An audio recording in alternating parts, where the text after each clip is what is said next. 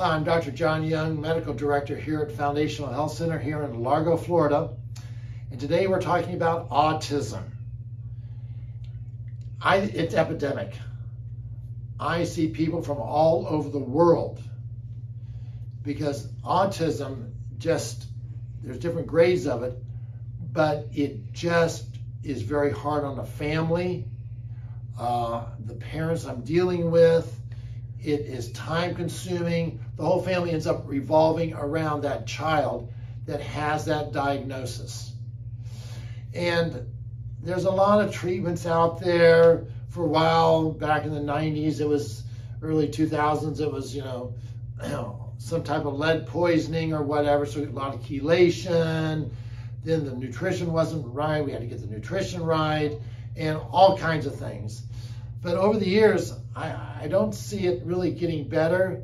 Um, and our treatments are getting better, though, with the, with the autistic patients that we're seeing because we're doing some things that work biochemically in the autistic brain.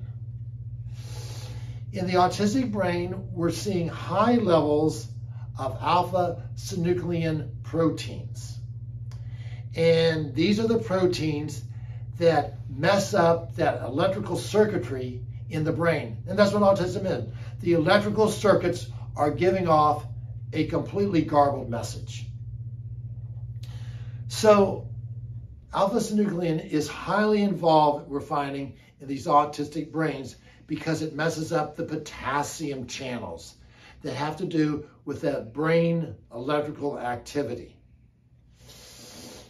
So there's some interesting studies now, and I noticed it with my patients because we used to give them stem cells. And we gave them stem cells, and a lot of them got better. But then there was an interesting study out, out of China that said when you added Wharton's jelly, which is another part of the cord blood, they got about 50% beyond what the stem cells could give them. And sure enough, they got even better. And now we're finding that exosomes, which is another subset of the cord blood, when you give that to them, it seems to make them even better. And what's interesting about all three of those components is this. They all seem to work together to get rid of that protein, the alpha synuclein protein. And that's spelled A-L-P-H-A, and synuclein is S-Y-N-U-C-L-E-I-N.